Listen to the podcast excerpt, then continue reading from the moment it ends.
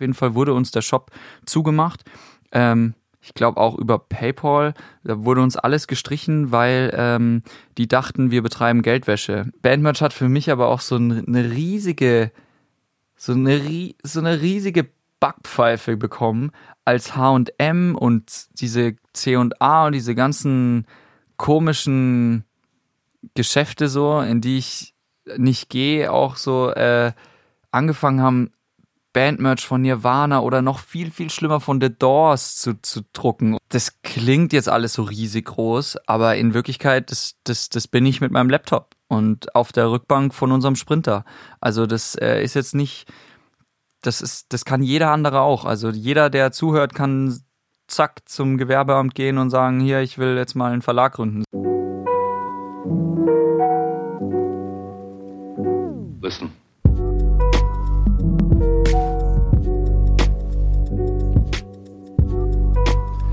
Damit ganz herzlich willkommen bei einer neuen Ausgabe des Uncle M Kaffeekränzchens. Schön, dass ihr wieder dabei seid und äh, ich bin heute auch wieder nicht alleine, sondern der Mario Radetzky ist mit mir. Hi Mario. Hello. Mario kennt ihr bestimmt als den Sänger von Blackout Problems. Ähm, als der ist er heute aber tatsächlich gar nicht hier, sondern eher in seiner Rolle als Mitbegründer von Munich Warehouse. Ähm, wenn ihr auf den einschlägigen Konzerten unterwegs seid, dann kennt ihr das bestimmt auch. Munich Warehouse sind die, die ähm, Pullover, T-Shirts, Mützen und weiß der Teufel was noch alles äh, mit schönen Herzen bedrucken und sind äh, aber auch nicht nur als Klamottenlabel aktiv, sondern äh, vertreiben seit kurzem auch Bandmerch, äh, nicht nur von Blackout Problems, sondern auch von anderen Bands und äh, sind sogar als Plattenlabel aktiv seit neuestem. Und in diesem Zusammenhang ist es natürlich äh, total interessant für uns von Mario mal zu erfahren, was äh, Merchandising eigentlich für eine Rolle in der Musikbranche heutzutage spielt. Und äh, wir wollen natürlich auch gerne ein bisschen aufdröseln, ähm, ja, wie ist es eigentlich dazu gekommen, dass dieses Unternehmen entstanden ist und was ist heute daraus geworden. Und ähm, deswegen würde ich sagen, es ist logisch, wenn wir mal ganz von vorne anfangen. Ähm, 2014 nämlich, da ist Munich Warehouse an den Start gegangen und damals war noch gar nicht erkennbar, ähm, dass das Ganze überhaupt mit Blackout Problems zusammenhängt. Das war alles total spartanisch und ähm, deswegen würde mich mal interessieren, ähm, war das, Mario, war das für dich so ein damals ein ganz getrenntes Projekt von den Blackout Problems oder ähm, sagst du, das war von Anfang an schon im Zusammenhang mit der Band?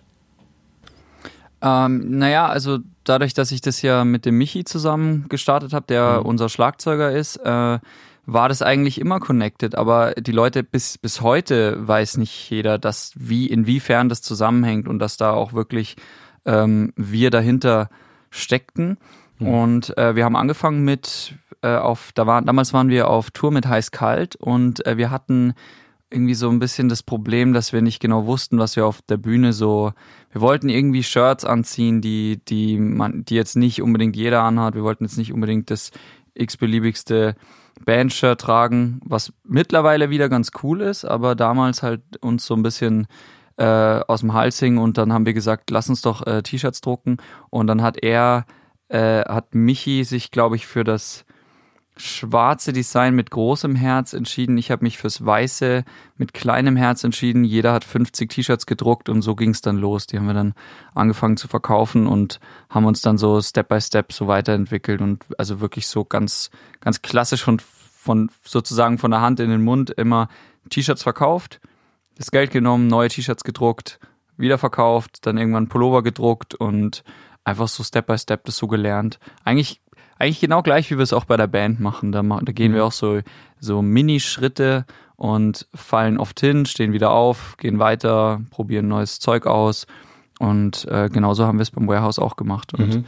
Anfang diesen Jahres ist äh, Michi dann ausgestiegen, ähm, weil es einfach immer mehr wurde und äh, sich dann auch irgendwie äh, auch bandtechnisch wurde es immer mehr und es mittlerweile halt äh, einfach, ja, es wurde einfach ein Ticken zu viel und ähm, Michi hat noch Beat the Dance Floor als äh, Nebenprojekt und ähm, ja, es war, war dann äh, eine ja, eine Trennung, also es war äh, natürlich freundschaftlich und natürlich spielen wir noch weiter in einer Band und alles mhm. cool, aber ähm, genau, mittlerweile mache ich es jetzt alleine weiter.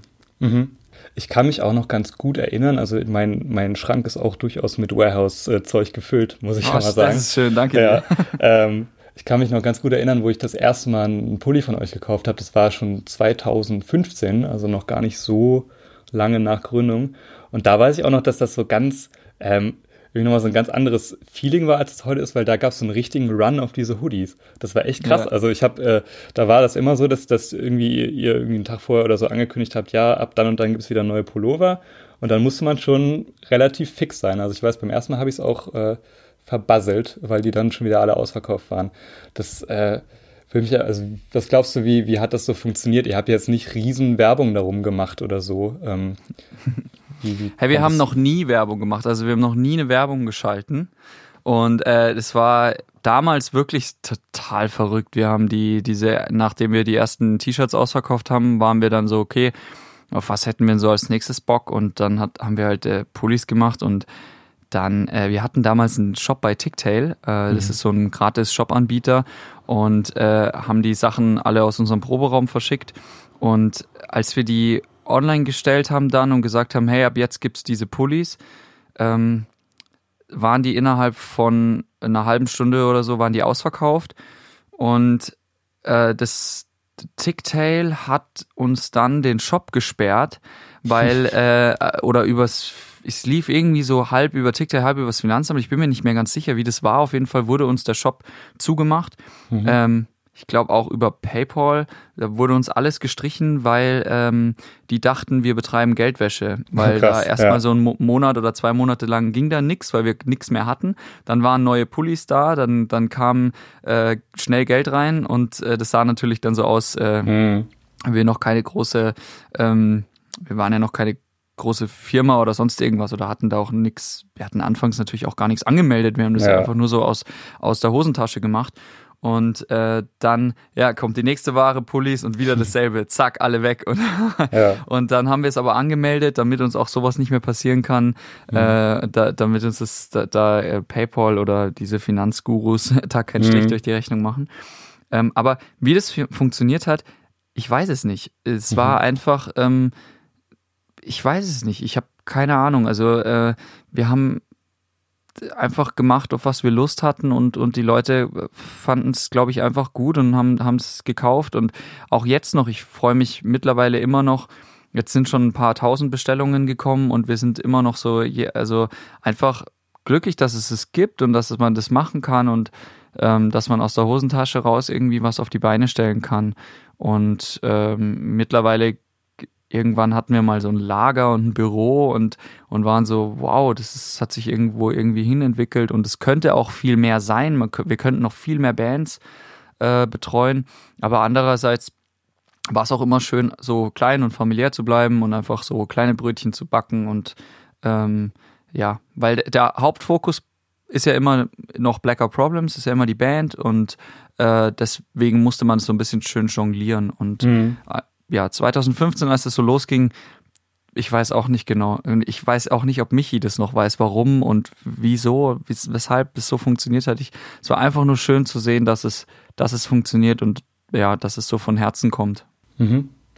Glaubst du nicht auch, dass, also, oder wie würdest du das einschätzen, wie viel kam da über die Band?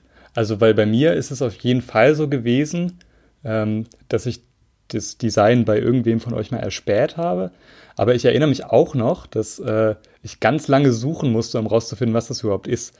Also ähm, ihr habt irgendwie den Namen auch nicht so super prominent platziert. Warum habt ihr das eigentlich nicht gemacht? Das wäre eigentlich voll einfach gewesen. Ja, wir haben da eigentlich überhaupt keinen Bock drauf gehabt. Das irgendwie so. Also wir, mhm. wir waren null darauf aus, jetzt so wie andere kleine Klamottenlabels, die es so gibt, die so auch, äh, es gibt ja wahnsinnig viele, die so aus der äh, aus der Erde sprießen und viele haben halt immer groß prominent sich einen Namen überlegt und den fett presented so auf den, auf den Klamotten. Und darum ging es uns einfach gar nicht. Oder mhm. es ging uns auch nicht drum, irgendwie Werbungen zu schalten oder irgendwelche sexy Models äh, einzuladen und dann Shootings zu machen. Uns wurden viele Fotos von überall aus zugesandt, die haben wir gerne gepostet. Äh, am liebsten haben wir einfach irgendwelche Kumpels in Klamotten gesteckt. Das erste Model für uns mhm. war äh, Lucky von damals noch heiß kalt. Äh, mhm. ähm, und äh, Viktor Schanz war damals als äh, Konzertfotograf so auf der Tour dabei und der hat mhm. uns äh, hat uns da in fünf Minuten die Fotos gemacht und dann waren das unsere Shop-Fotos und äh, da war halt klar so hey Luki ist ein Musiker der trägt unser Zeug das passt voll zusammen ähm, äh, und und ja wir hatten es gar nicht so drauf abgesehen jetzt da so eine Strategie zu fahren und zu mhm. Wie kriegen wir jetzt unseren Namen in deinen Kopf möglichst schnell sondern es war eher mhm. so wenn es dir gefällt, ja, dann musst du halt ein bisschen suchen. Dann musst du dich halt auch ein bisschen schlau machen, um es zu ja. finden. Und wenn du es dann hast, ja. dann hast du sowas, ja, was, was nicht jeder hat. Und darum ging es uns ja anfangs auch. Wir waren ja auch so einfach, wir wollten das ja für uns machen und wir wollten einfach irgendwie Klamotten haben, die, die äh, jetzt nicht, die nicht jeder hat. Und das, dieses,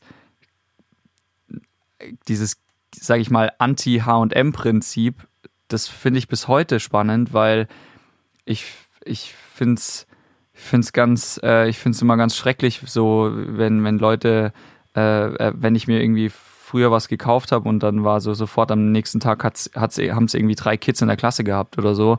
Ähm, äh, weil, weil man sie ja irgendwie auch was Besonderes haben wollte. Deswegen haben wir es anfangs wirklich für die, die danach gesucht haben, die mussten das dann irgendwie erst entdecken, bevor sie es mhm. kaufen konnten. Ja. Aus wirtschaftlicher Sicht, so, also so kaufmännisch, jetzt nicht wirklich so klug, aber mhm. darum ging es einfach nicht, sondern es war so, äh, ja, ja, es war einfach ähm, punkig. Ja, aber wenn wir schon, wenn wir schon bei Wirtschaft sind, dann kannst du auch mal, also ist ja kein Geheimnis, dass es als Band auch scheiße schwierig ist, sich irgendwie ähm, ja, wirtschaftlich zu behaupten sozusagen oder davon leben zu können. Ist Munich Warehouse so, so ein Teil, dass, dass euch das hilft, äh, das ein bisschen, ja, das ein bisschen zu stemmen? Mm, nee, also erstmal würde ich sagen, wir sollten das schon echt als Geheimnis lassen, dass es, dass es man als Band jetzt kein wirklich finanziell gutes Leben hat, weil ja. sonst, sonst kommen vielleicht irgendwann so junge Kids drauf, dass sie doch keine Band gründen wollen. äh, weil, weil, also das, das sollten wir unbedingt vermeiden. Es sollte hm, unbedingt okay. mehr junge Bands geben und ganz viele junge Musiker, ja. die daran glauben können noch, dass sie damit Geld verdienen ähm, ja. können. Aber deswegen fängt ja an, kein Mensch fängt ja an, Musik zu machen, weil er damit mhm. Geld verdienen will. So war es natürlich auch nicht. Wir haben aber ähm, wir sind so eine, so eine Band, die, die wirklich schon noch auf jeden äh, Cent und jeden Euro angewiesen ist, einfach um weiterzukommen. Also hm. jetzt gar nicht, es geht da gar nicht drum, dass wir unsere eigenen Taschen voll machen als ähm, Michi, Mo, Markus und Mario, sondern viel eher, dass wir die Möglichkeit haben, unseren äh, CDs aufzunehmen, Videos zu drehen und solche Sachen zu machen, die mhm. unglaublich viel Geld äh, verbrauchen.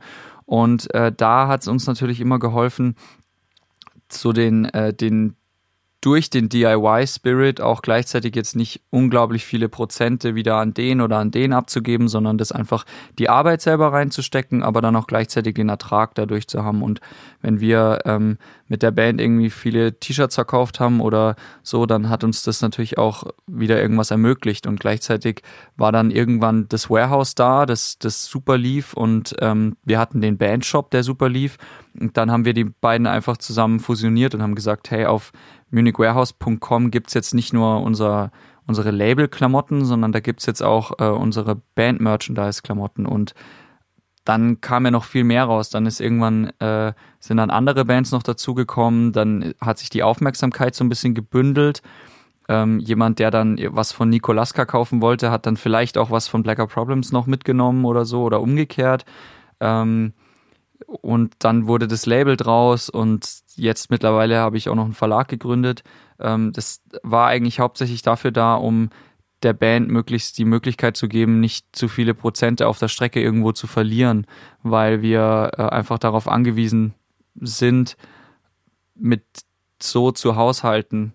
Wobei ich aber auch dazu sagen muss, ich bin null der Wirtschafter äh, in der Band und ich kümmere mich auch gar nicht um die Finanzen. Das macht alles Markus. Mhm. Äh, und ich bin auch wahnsinnig froh, dass ich das nicht machen muss, weil es überhaupt nicht so mein Steckenpferd ist. Ist auch lustig, dass ich jetzt hier eingeladen bin, äh, um ja. eher so über so eine geschäftliche äh, mhm. Sache zu reden oder so eine Branchensache zu reden, weil ich eigentlich meinen kompletten Hauptfokus äh, in, in der Band oder generell als äh, Musiker so total im Songwriting und in der Produktion sehe.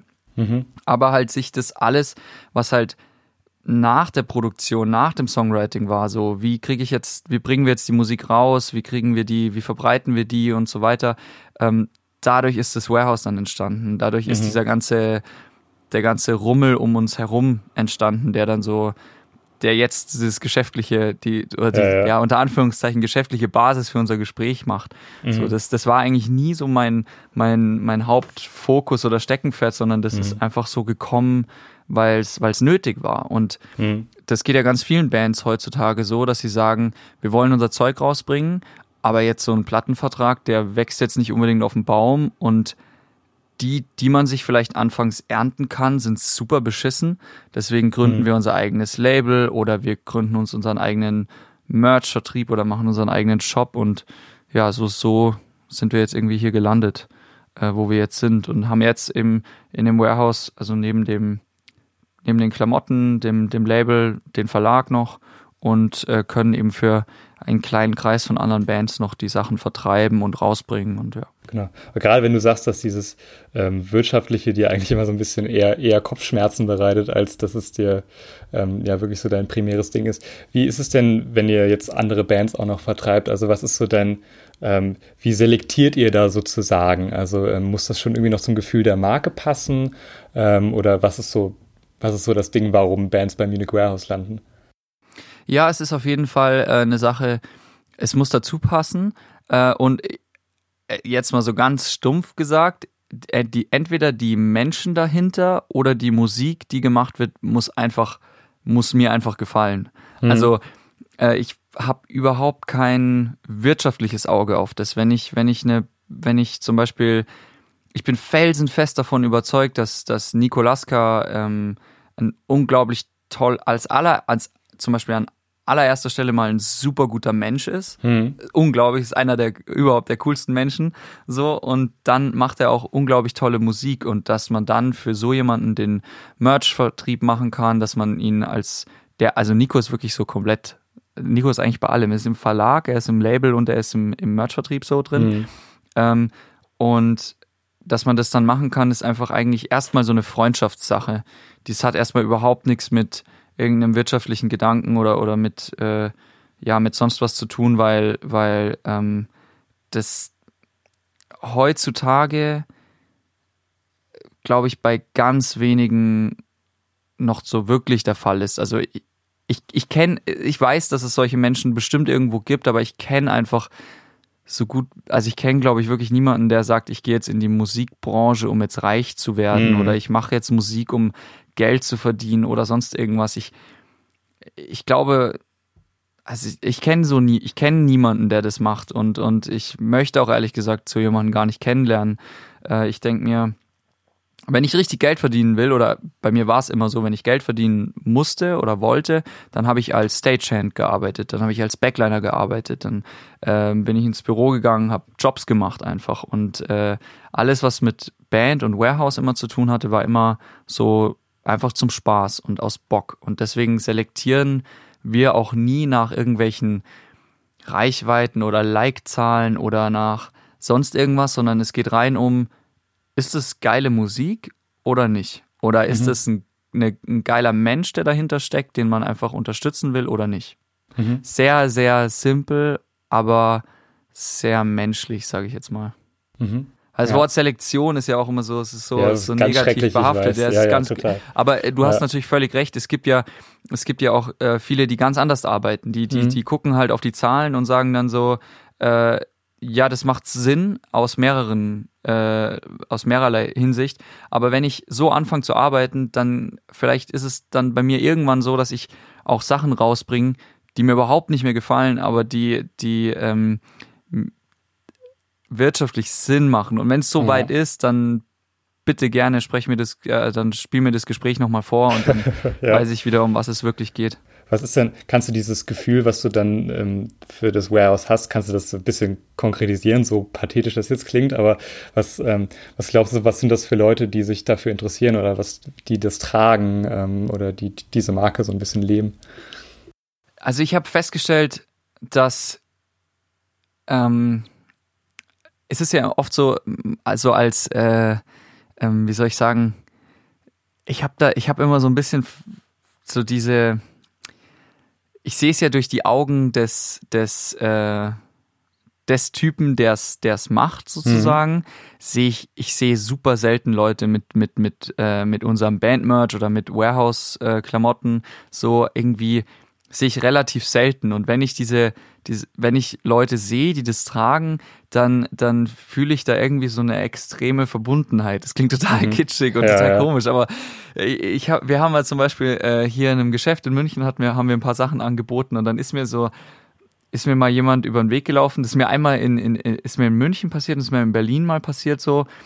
Ähm, mit, so, mit einer Tasche von uns entgegengekommen und ich war schon fast so weit, so zu grüßen und zu sagen, so, hey, wie geht's? Und, und dann ja. bis mir klar wird, so, hey, warte mal, die kennt mich nicht, ich kenne sie nicht. Hm. Wir haben überhaupt nichts miteinander äh, eigentlich am Hut, aber ich fühle da irgendwie so, so, eine, so eine starke Verbindung.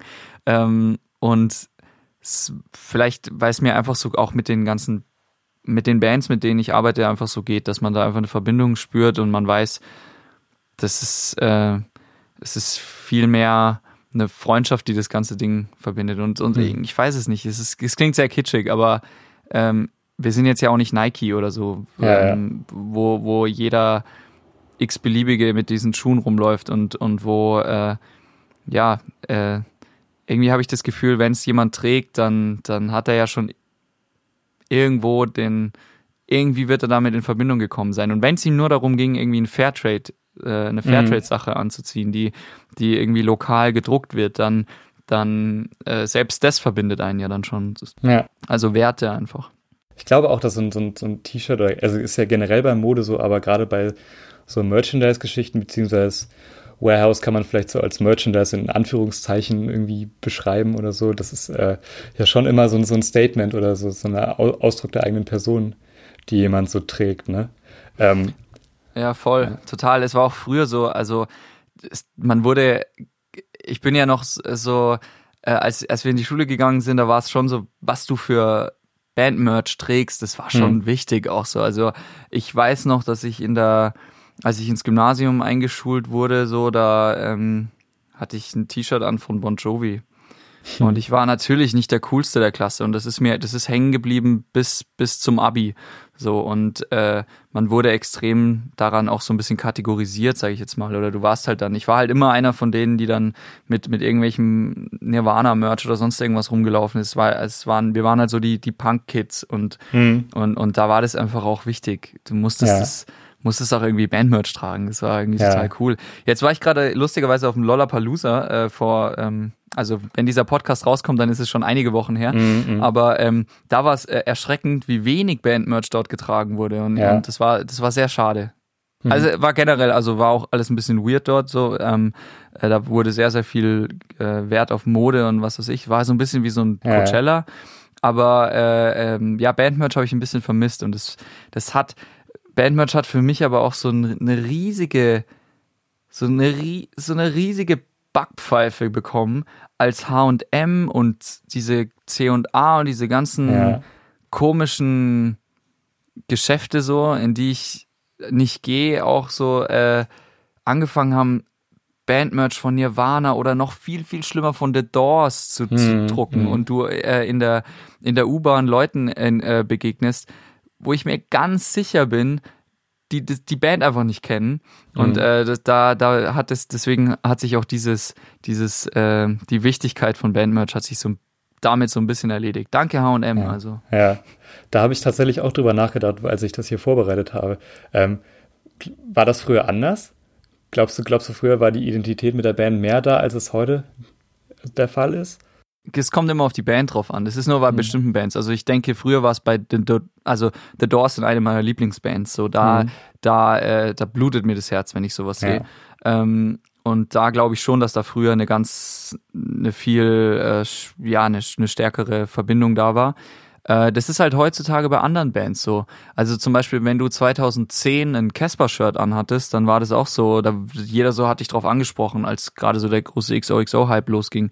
Jetzt heutzutage ist es vielleicht ein T-Shirt von Smile and Burn oder so, wo man sagt, hey, geil, du kennst die Band, ich kenne die auch. Und das fühle ich mhm. auch bei unseren eigenen äh, Shows und unseren, äh, wenn wir auf einem Festival spielen und Leute sich begegnen mit mit Shirts von uns, dass da schon so eine Verbindung dann herrscht bei den Leuten, weil es ja ein Geheimtipp ist einfach. Wir sind jetzt ja nicht, mhm. wir laufen jetzt nicht bei Sat1 im Frühstücksfernsehen oder so. Das kennt ja einfach nicht jeder. Und da bei so Sachen, die nicht jeder kennt, da, da ist man dann vielleicht noch ähm, eher so, dass man sich unterhält und fragt, hey, woher kennst du die? Und ähm, ja, dass da einfach eine Verbindung herrscht und so eine Art, ähm, dass sich die Leute schon sehr noch mit der Band identifizieren. Mhm. War das Aber, die Beantwortung deiner Frage? Schon ja, so schon, schon. Aber hands down hast du noch nie ein Bandshirt gekauft, wo du die Band nicht zumindest, oder sagen wir mal, gut, vielleicht kanntest du die Band, aber vielleicht hast du jetzt nicht so hart gefeiert, sondern fandest das T-Shirt einfach geil. ähm, hm. Warte mal, warte mal, ich glaube, ähm, hey, kein Witz, ich habe jetzt gerade ähm, Na, ich könnte jetzt sagen, ja klar, ich habe auch ein Smile and Burn Shirt. Mhm. ähm, äh, nee, nee, Spaß, ich feiere Smile and Burn sehr. Ähm, äh, nee, ich, äh, ich kann, ich habe zum Beispiel gerade am Wochenende äh, sind wir beim bei unserem Booker im Büro kurz gewesen und da lagen äh, so Pullover rum von von jemandem. Ich weiß nicht mal von wem die waren, aber es wurde mir angeboten und ich fand das Design cool und dann habe ich den mitgenommen.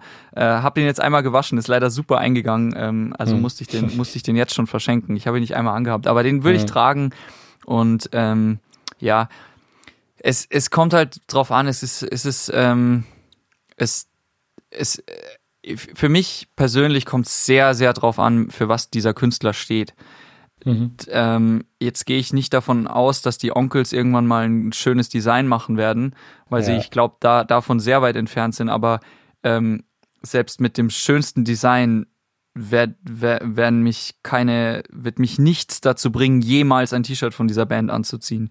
Ähm, mit dem, so da, da hört es bei mir ganz klar auf wenn ich jetzt eine Band einfach nur, wenn ich da einen Song gut finde oder wenn ich da irgendwie irgendwas ähm, jetzt nicht die hundertprozentige Verbindung zu der Band spüre, dann, dann, dann hält mich das jetzt nicht unbedingt davon ab, nicht trotzdem was von denen anzuziehen. Aber es, die Band muss auf jeden Fall irgendwo, also es ist, ist ich, es darf auf jeden Fall nicht, die dürfen nicht für die falschen Werte stehen. So, mhm. das ist, das ist mir vielleicht wichtig. Was glaubst du, was ist so im Schnitt wichtiger? Ist das die reine Optik oder die Band dahinter? Also ich, es, es gibt ja so echt so, mittlerweile gibt es ja echt so Bands, die das so völlig übertreiben. Ne? Also Bring Me the Horizon haben ja irgendwie jetzt neben ihrem normalen Merch noch so eine Designerlinie irgendwie aufgemacht und irgendwie deren, deren Feed bestand eine, eine Zeit lang eigentlich aus nichts anderem außer irgendwelchen Tassen und Unterhosen in ihrem Design. und, ja, ohne Witz, ey. Äh, ja, ja, voll. Ich habe hab auch, ich hab, neulich stand ich auch äh, hier in Hamburg ähm, vor so einem, äh, in, in, einer anderthalbstündigen Schlange vor so einem roten Doppeldeckerbus, äh, weil meine Freundin großer Ed Sheeran-Fan ist und ich, der hat da irgendwie so an einem Tag so Merch verkauft, den es dann nur an dem Tag gab. Und äh, mhm. genau, ähm, also das ist schon so ein Ding, äh, was ist, was glaubst du, was, was treibt die Leute an, dass, dass so, sowas zu holen, dass sowas funktioniert? Also ist es eher so, weil die Designs irgendwie geil sind oder ist es eher der, der Künstler dahinter? Sowohl als auch. Bei den kleineren Bands sind es eher so die Designs. Wenn du jetzt in Jutz gehst auf eine Hardcore-Show, da, da kaufst du dir vielleicht eher noch ein T-Shirt auch mal, wenn, wenn das jetzt irgendwie die erste Band des Abends war, von der du vielleicht nur die Hälfte vom Set gesehen hast, aber die haben ein geiles Shirt. Dann ist es irgendwo so eine Szene-Sache. Dann mhm. kaufst du dir das T-Shirt ähm, glaube ich. Sag, also jetzt verallgemeiner ich einfach mhm. mal. Und, ähm, aber äh, bei sowas wie Ed Sheeran oder bei Bring Me the Horizon, da ist es, glaube ich, ganz klar die Band, die dahinter steckt. Und mhm. äh, wenn sich deine Freundin dann da auch äh, anstellt, ähm, eineinhalb Stunden mit dir und äh, mhm. du am Schluss dann an der Reihe bist und dann merkst so, boah, du liebst Ed Sheeran, aber diese Shirts sind hässlich wie die Nacht, mhm. dann wirst du dir vielleicht trotzdem eins holen. Ja. Und denkst dir halt dann so, ja, mein Gott, ist halt so. Das ist ja oft bei diesen, bei diesen großen Acts sind's, ist, sind die, sind die Sachen oft einfach, also, äh, ja, ich, ich will da jetzt auch nicht verallgemeinern, weil da, weil zum so, ähm, ich war letztens auf einem Pink-Konzert und der Merch dort, der war einfach so hässlich. Mhm. Äh, die Leute, die ich so mit Merch gesehen habe, das war super hässlich, aber die tragen es halt einfach, weil, weil Pink gut ist. Mhm. Und sie war wirklich gut. Also das war eine ganz spontane und zufällige Kiste, aber äh, sie war halt Wahnsinn und und danach habe ich so mit dem, mit dem Kumpel, mit dem ich da war, auch gewitzelt, so, hey, okay, ja, wir sind jetzt gleich die Ersten am Merchstand und haben auch so ein, so, so ein hässliches Shirt an, aber ähm, ja, mhm. ich, ich, ich, weiß, ich weiß es nicht, also das ich glaube sowohl als auch. Bei Bring Me the Horizon, die machen es schon sehr schlau. Also die haben ja auch irgendwelche Touren dann gemacht, wo sie dann jeden Abend, da gab's nur 100 von diesen Shirts und du musstest der Erste am Merchstand sein und keine Ahnung, dann noch ein mhm. Rückwärtssalto machen und, und, und im ja. Kreis springen, dass du das, das, das bekommst. Ähm, ich finde, ich glaube, dass damit haben sie jetzt aufgehört. Ja. Also zumindest habe hab ich es nicht mehr so äh, ja. wahrgenommen. Aber ich bin jetzt auch nicht so der, ich gucke mir jetzt auch nicht jede Story an. Mhm. Ähm, aber ja, ich finde, da gehört so eine gesunde, eine gesunde ähm, äh, Waage hin, weil man ist am Schluss geht es immer noch um die Musik und ob jetzt deine T-Shirts irgendwie hübsch sind oder nicht, interessiert mich im ersten Moment erstmal gar nicht, sondern ich will eigentlich erstmal nur wissen, äh, ob das auf der Bühne geil ist oder nicht. Und ich glaube, so geht es ganz vielen anderen Leuten auch. Ich habe jetzt halt gerade das, aber auch irgendwie das Gefühl, dass ähm, gerade beim Warehouse das ist also den, den Warehouse-Klamotten an sich, also die mit dem Herz, dass es dem auch hilft, dass sozusagen die Band selbst oder jetzt keine bestimmte Band irgendwie dahinter steckt, sondern so, so eine Szene insgesamt. Ich glaube, deswegen ist das vielleicht auch so ein bisschen äh, kompatibler für einen größeren Rahmen. Also weil ich sehe, also ich sehe diese, diese, diese Designs sehe ich ja auch wirklich in ganz vielen Kontexten, die irgendwie mit euch jetzt direkt äh, erstmal gar nichts zu tun haben. Ähm, das stimmt, ja. Das, so, so ist es ja auch zu sehen. Also es ist ja schon äh, losgelöst von, von der Band direkt. Und äh, ähm, ja, ich, also da das, das Warehouse, also Warehouse-Klamotten tragen bestimmt auch Leute, die unsere Band scheiße finden. Mhm. So. Und das können sie dann auch mit bestem Gewissen tun. Das finde ich sehr interessant, wenn ich auf eure Konzerte gehe, ähm, habe ich zumindest den subjektiven Eindruck, dass ich mehr Warehouse-Sachen sehe als Blackout Problems-Sachen. Was glaubst du, wie kommt das? Keine Ahnung, aber daran müssen wir arbeiten. ich weiß es nicht. Ich, äh, also, äh, das ist, das ist, ähm, also, ich, ich habe keine Ahnung. Also, das, das, mhm. das ist vielleicht aber auch nur eine subjektive, nee, ich, also, ich finde es eine gute Beobachtung und würde es einfach so stehen lassen. Ich selber habe dazu vielleicht gar, gar nicht so wirklich so eine Meinung, weil ich, ähm, weil ich jetzt nicht so ja, das klingt jetzt vielleicht auch kitschig. Ich gucke den Leuten irgendwie lieber, ich gucke mir die Leute sehr an. Also ich bin immer super interessiert daran, was so wer so auf unser Konzert kommt, finde das total spannend. Und mhm. manchmal, mhm. ähm, ich gucke lieber so in die Gesichter als auf jetzt die Shirts, aber ja, es klingt jetzt sehr kitschig, ja. Aber ähm, äh, ja, am Schluss ist es mir am liebsten, wenn überhaupt niemand mehr irgendein Shirt anhat, sondern alle mhm. einfach nur so eine große schwitzende Masse sind und, und dann ja. nur noch Oberkörperfreikultur ja. herrscht. Da können wir noch drüber reden. Ihr habt ja jetzt ähm, seit 2018, wenn ich es recht im Kopf habe, ähm, seid ihr auch als, als Musiklabel aktiv. Ähm, genau, das heißt, ihr, ihr bringt Platten raus. Ähm, mhm. Wie, wie, wieso unter dieser Marke, dass ja eigentlich jetzt erstmal ein Klamottenlabel war? Das hat sich so entwickelt und es fällt mir auch immer wieder schwer, so in der, in der Außendarstellung so die, die, die Kommunikation klar zu machen, was das mhm. denn alles ist. Ähm, das hat jetzt mit der neuen Homepage zum ersten Mal gibt's mal so einen kleinen About-Text, wo man ja. so mal lesen kann, was es eigentlich wirklich ist, weil ich das ganz lange auch überhaupt nicht gemacht habe. Ich habe nie reingeschrieben, äh, was das Warehouse alles macht und, und äh, ähm, will und kann. Ähm, aber 2018 kam dann so die Möglichkeit. Wir haben, äh, wir haben da gerade Chaos aufgenommen. Äh, parallel haben wir mit Nikolaska die Fine EP produziert und waren dann so, okay, wir jetzt lass mal ein Label gründen und, und, und das Zeug rausbringen. Und äh, die Nikolaska EP war dann die wirklich die erste Veröffentlichung, ähm, die wir gemacht haben. Äh, die gab es als CD und digital. Und kurz danach, oder eher so ein drei, vier Monate danach kam dann im Juni 2018 die Chaos-Platte äh, raus, was dann wirklich schon ein großes Projekt war und äh, super spannend war. Ähm, aber der einzige Hintergedanke, der, den wir dabei hatten, war, wir wollen unabhängig sein, wir wollen es mhm. selber machen. Äh, wir wollen, wir haben kein Label, wir gründen einfach selber eins, bringen die Platte raus, wollen das irgendwie, dass das möglichst cool repräsentiert ist. Und dann war dann so der Schritt klar, lass uns doch einfach aus Munich Warehouse das, das, das Label machen, weil mhm. es ist ja irgendwie unsere Plattform und die Plattform ist gewachsen von Klamottenmarke zu Merch-Vertrieb. Warum nicht jetzt auch ein Label daraus mhm. machen?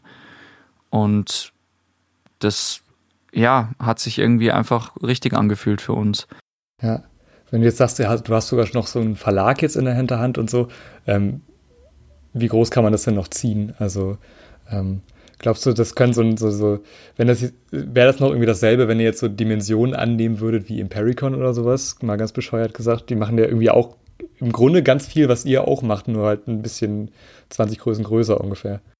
Ja, also Impericon, ich habe mich damit noch nie so viel beschäftigt. Ich nehme es hm. mehr als so ein Merch, so einen reinen Merch-Vertrieb ja, war. Ja. Also ich wusste nicht, dass es auch ein Label und, und so ist. Ja, genau, aber die machen auch, ein Label machen die auch, ja.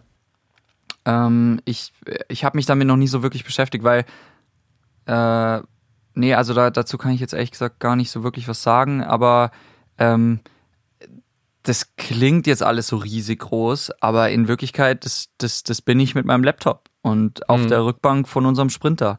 Also das äh, ist jetzt nicht, das ist, das kann jeder andere auch. Also jeder, mhm. der zuhört, kann zack zum Gewerbeamt gehen und sagen, hier, ich will jetzt mal einen Verlag gründen. So, das ist, das, das an sich, das zu machen, ist überhaupt kein Ding. Es ist viel wichtiger dann, was bringst du raus? Bringst du überhaupt was raus?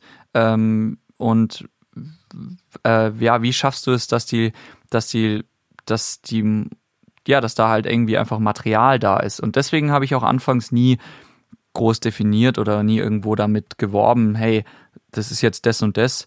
Ähm, weil ich erstmal, erstmal musste da mal so ein Grundstock hin. Erstmal muss man da mhm. mal so einen Arsch voll Arbeit investieren und mal so klar machen, ah, okay, das ist es und bevor ich sagen wollte, dass wir jetzt ein Label haben, wollte ich erstmal zwei, drei CDs rausbringen und dann sagen so, hey, ähm, okay, jetzt, jetzt können wir uns mal einen Kaffee machen und sagen, hey, jetzt ist ein Label jetzt. Okay. Ähm, ja, es steht also ganz organisch das alles, ne? Kann, habe ich so das Gefühl. Ja, total. Und es ist null, es ist null dieses wichtigtuerische, großkotzige, ja, wir machen das und das, sondern es ist komplett das Gegenteil. Es ist dadurch, warum bringt Blackout Problems die Platten selber raus? Na, weil mhm. kein Label uns wollte, weil wir einfach anfangs so einfach eine Garagenband äh, sind, die so angefangen hat und gesagt hat, hey, wir wollen jetzt eine Platte rausbringen. Und natürlich haben wir mal das ein oder andere Demo verschickt oder so oder ähm, aber das hat halt nichts gebracht, das wollte halt niemand. Und dann war es für uns aber klar, ja, okay, aber wir wollen es halt rausbringen und dann machen wir es halt selber. Mhm. Und ähm, äh, die großen Merchandise-Vertriebe, die stehen ja jetzt auch nicht bei dir sofort Schlange und wollen dein Zeug rausbringen. Mhm. Also Impericon ruft dich jetzt ja auch nicht an oder äh, Impericon ist vielleicht jetzt für uns auch nicht unbedingt die Nummer eins oder ich weiß nicht, was es noch so gibt, aber die, die rufen ja jetzt ja nicht an und sagen, hey, bitte, bitte schickt uns euer Zeug, sondern im ersten Moment äh, ähm, ist ja erstmal so, dass dich sich erst erstmal interessiert sich ja niemand für dich. Da musst du ja mhm. selber mal schauen. Und so ist es entstanden. Über überhaupt nicht null Masterplan dahinter, null. Es geht um nichts anderes als einfach nur so dieses, ja, wir wollen was machen.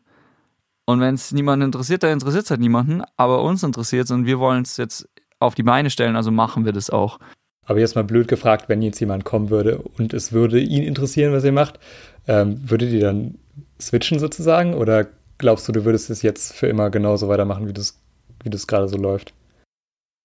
Ähm, ich bin für alles offen, wirklich. Ich bin da, ich will mir da auch gar keine Maxime irgendwo setzen, weil ich wirklich, ich habe keine Ahnung, wo das alles hinführt und ich weiß auch nicht, wie lange ich das noch kann und äh, will. Und aber für mich gab es äh, Anfang des Jahres ganz klar so die, die, so eine so ein, so ein Moment, wo ich mal kurz innegehalten habe und mal überlegt habe, so wenn jetzt Michi aussteigt, möchte ich das weitermachen oder löse ich es jetzt einfach komplett auf mhm. und sag, ciao, äh, war schön, aber ähm, das war es jetzt auch. Alleine, alleine ist mir das einfach too much so. Und dann war eigentlich äh, irgendwo war für mich klar, nee, ich will es einfach nicht aufgeben. Und ich glaube, selbst wenn sich jetzt so Konstrukte in Zukunft vielleicht hier und da verändern werden, also ähm,